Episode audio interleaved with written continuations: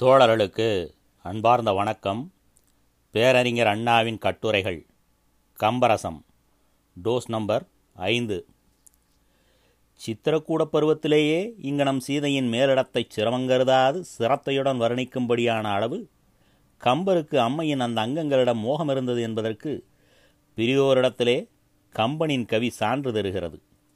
சித்திரக்கூடத்து பேச்சு ராமரின் மொழிவண்ணத்தை காட்டுவது போல நான் குறிப்பிடப் போகும் மற்றொரு பாடல் அவருடைய விழிவண்ணத்தை விளக்கும் விதத்தது. சித்திரக்கூடச் செய்யுட்களை படித்த பிறகு சீச்சி இப்படியெல்லாமா ஒரு கணவன் தன் மனைவியை அச்சித்திடுவான் அதிலும் கடவுள் அவதாரம் எடுத்தது இத்தகைய ஆபாச வர்ணனைகளுக்காகவா என்று சிந்திப்பீர்கள். நான் கூறப்போகும் மற்றொரு பாடலை படித்ததும் அடரே சொல் மட்டுமல்ல செயலும் மோசமாகத்தான் இருக்கிறது என்று கூறி தீர வேண்டி நேரிடும். இந்த வெளிவண்ணம் ராமருடைய கைவண்ணத்தால் தாடகை மாண்டதையும் கால்வண்ணத்தால் அகலியை மீண்டதையும் விசுமாமித்திரர் கண்டு வியந்தாராமே. அதற்கு பிறகு நேரிட்டது. புலவர் பெருமக்கள் பூரிப்போடு கூறுவர் ராமரும் சீதையும் ஒருவரை ஒருவர் சந்தித்த காட்சியை கம்பர் வர்ணித்துள்ள வகையினை. குரல் அதிலே வைத்து இழைக்கப்பட்டிருப்பதை கூறி மகிழ்விப்பர். கண்ணொடு கண் கலந்த நேர்த்திதான் என்னே என்னே என்று கூறி வியப்பர்.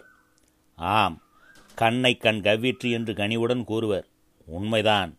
ஆனால் ராமரின் கண் செய்த மற்றொரு செயலை மட்டும் அவர்கள் கூறுவதில்லை. கூறினால் கண்வண்ணம் வெளியாகிவிடுமே என்று கவலை கலா ரசிகர்களுக்கு பகவானின் செயல் மைனரின் செயல் போலன்றோ தோன்றிவிடும் என்ற பீதி பக்தர்களுக்கு.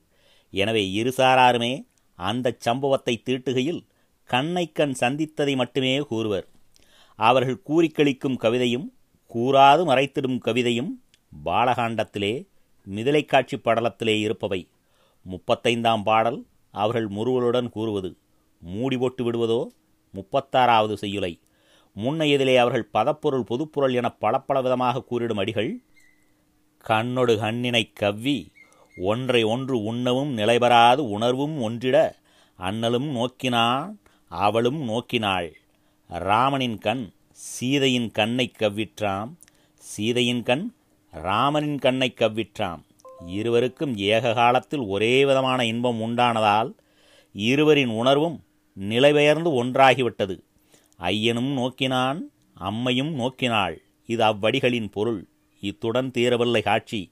முப்பத்தாறாம் பாடல். ராமரின் விழி சீதையின் விழியை கவ்வியதோடு நிற்காது வேறு வேளையிலே ஈடுபட்டதை காட்டுகிறது.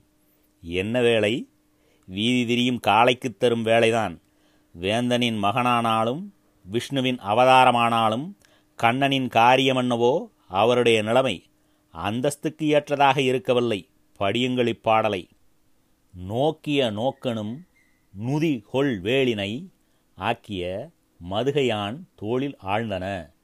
வீக்கிய கனைகளல் வீரன் செங்கனும் தாக்கு அணங்க அணைய தனத்திற் தைத்தவே. நோக்கிய நோக்கு எனும் பிராட்டி பார்த்த பார்வை என்கின்ற நுதிகொள் வேள் இணை கூர்மையைக் கொண்ட வேலாயுதங்கள் ஆக்கிய மதுகையான் வளர்ந்த வலிமையுடைய ராமனது. தோளின் ஆழ்ந்தன புஜங்களிலே அழுந்தின. இது சீதையின் செயல். தன்னை கண்டும் காணச் செய்தும் களிப்பூட்டிய காவலரின் தோள் மீது அத்தோகையாளின் கண்கள் வாய்ந்து தங்கின.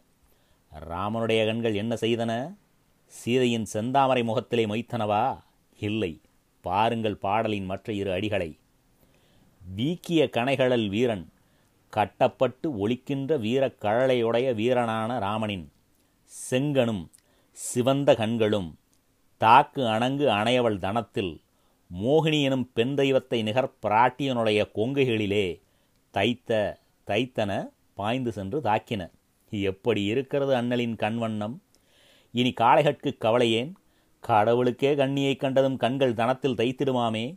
இந்திரியங்களெனும் துட்டத் தோழர்களால் ஆட்டுவிக்கப்படுகிற சாமானியர்களின் நிலைமை எப்படி இருந்தால்தான் என்ன மன்னனே இந்நிலையில் இருந்ததால்தான் போலும் அயோத்தியின் மதுகை மாய்ந்தர்கள் மாதரின் மறைவிடம் தெரியுமா?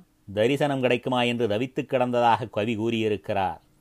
மன்னனுக்கேற்ற மக்கள் மக்களுக்கேற்ற மன்னன் கடவுள் ரசம் கடுகத்தனையும் காண இயலாத இக்காம ரசத்தைத்தான் கலா ரசிகர்கள் விடமாட்டோம் என்று கூறுகின்றனர். கிடக்கட்டும் ஐயன் மேலிடத்தோடாவது விட்டாரா? மீண்டும் சற்று நேரம். மிதிலையை விட்டு சித்திரக்கூட செல்வோம் வாரீர்.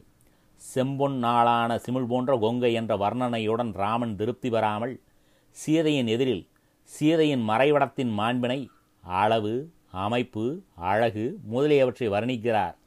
என்மேல் கோபியாதீர் கம்பதாசர்களே நான் என்ன செய்வேன்?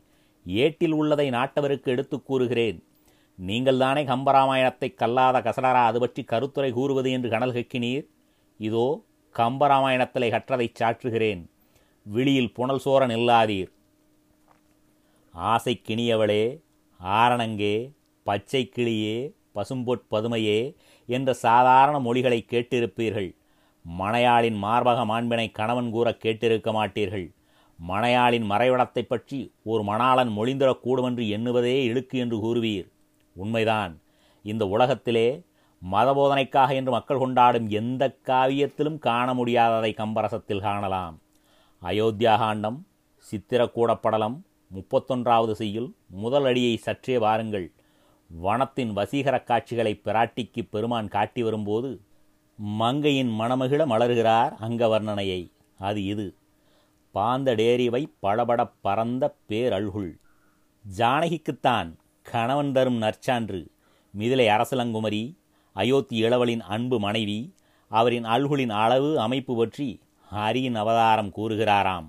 பாந்தல் பாம்பின் படமும் தேர் தேர்த்தட்டும் இவை இவைகள் பழிபட ஓமையாகாததால் பழிப்புடைய பரந்த பரவிய அகலமான பேரல்குள் பெரிய அல்குலை உடையவளே பாவம் இந்த வர்ணனையை கேட்ட ஜானகி எவ்வளவு வேதனைப்பட்டார்களோ நான் அறியேன்.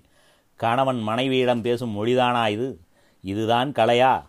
இதுதான் பக்தி ரசமா பாந்தள் தேர்த்தட்டி எனும் இவைகளும் தோற்கும்படியான பறவை பேரல்குள் பற்றிய பாடல் இல்லாவிட்டால் பகவானின் அவதார மகிமையை பக்தர்கள் ரசித்திர முடியாது என்றா கவி இதனை இவ்வளவு கவலையுடன் தீட்டினார் என்று கேட்கிறேன்.